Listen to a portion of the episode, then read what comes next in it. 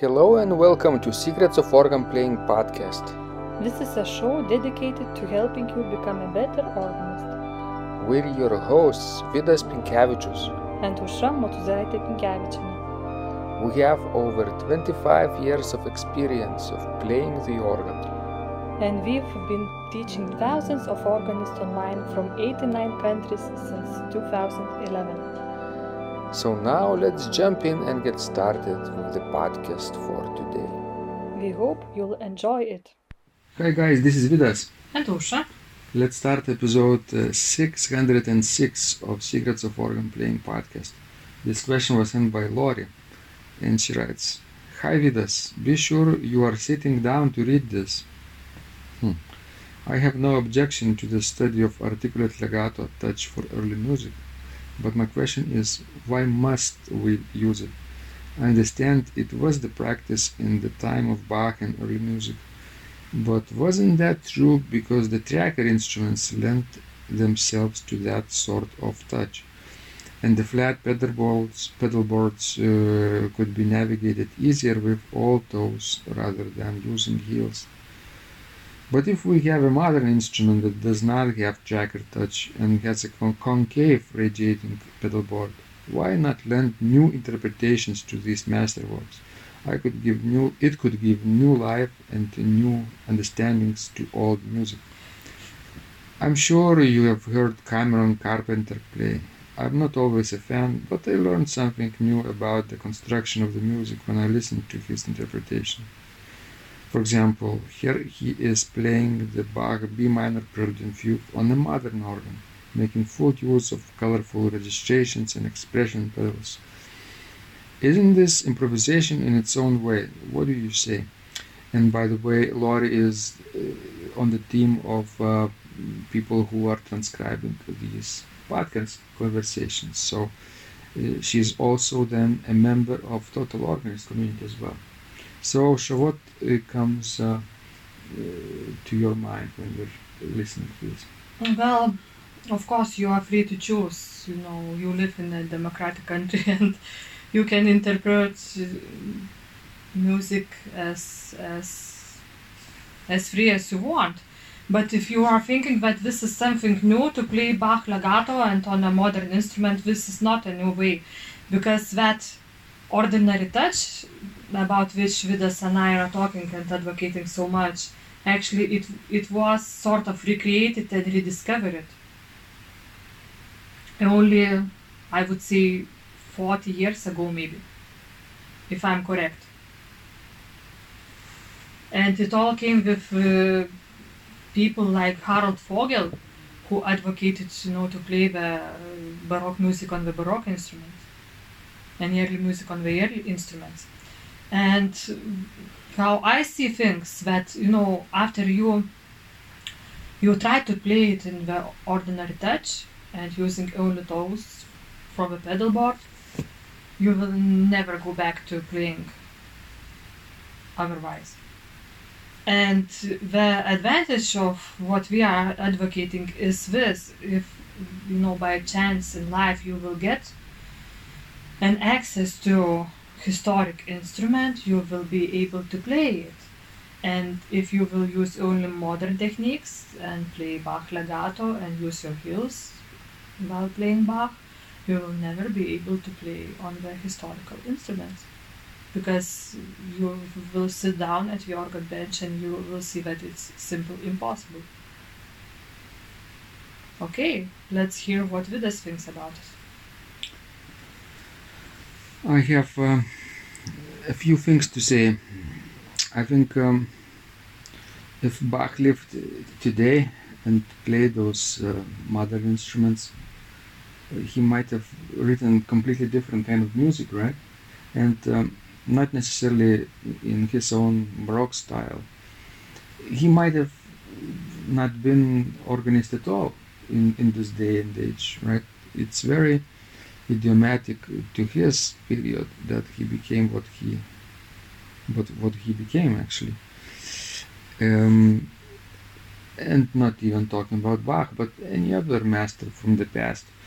So when we encounter masterpieces from those days and we try to recreate how they might have sounded uh, today.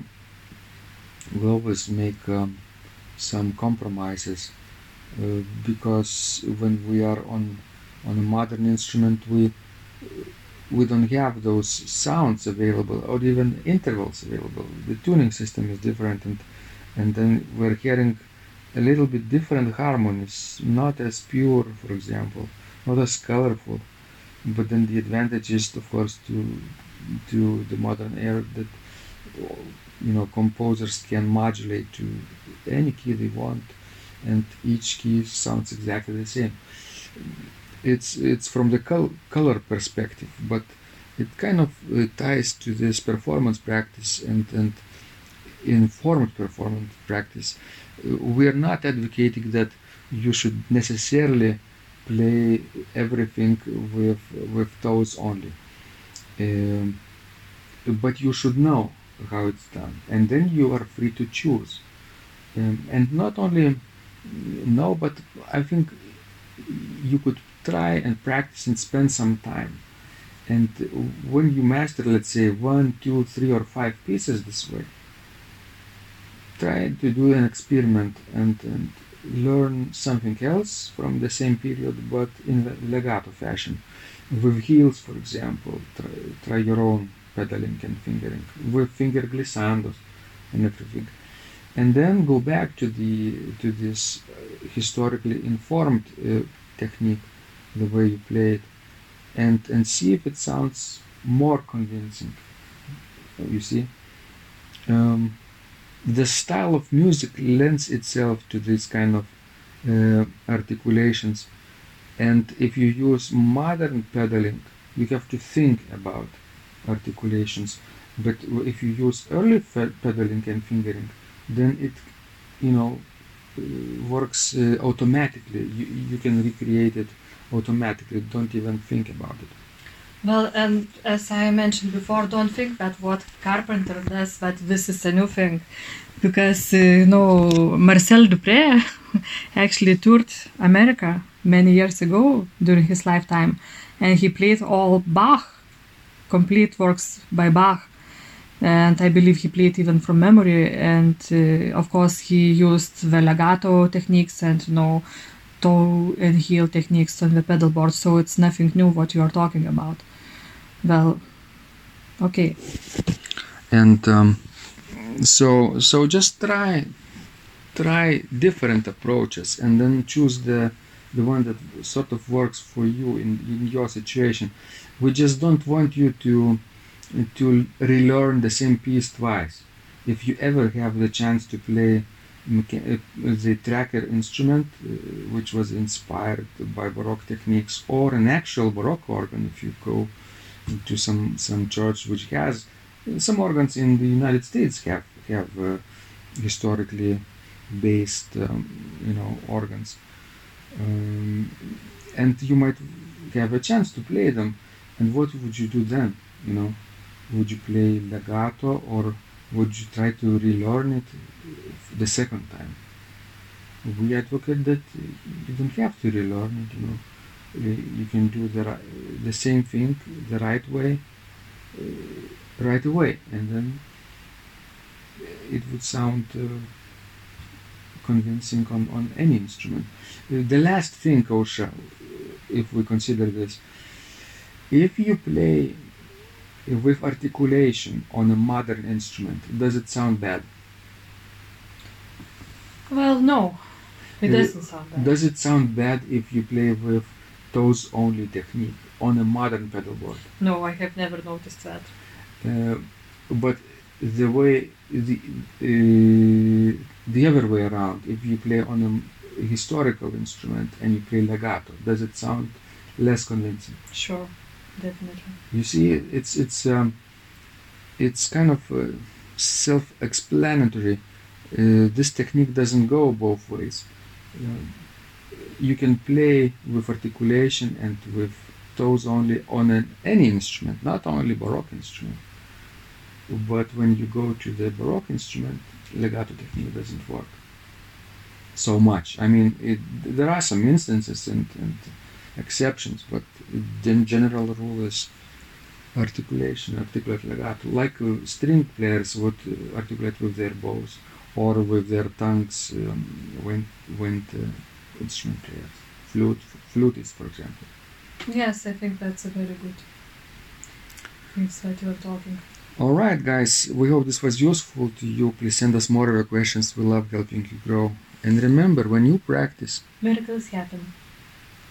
This podcast is supported by Total Organist, the most comprehensive organ training program online. It has hundreds of courses, coaching, and practice materials for every area of organ playing.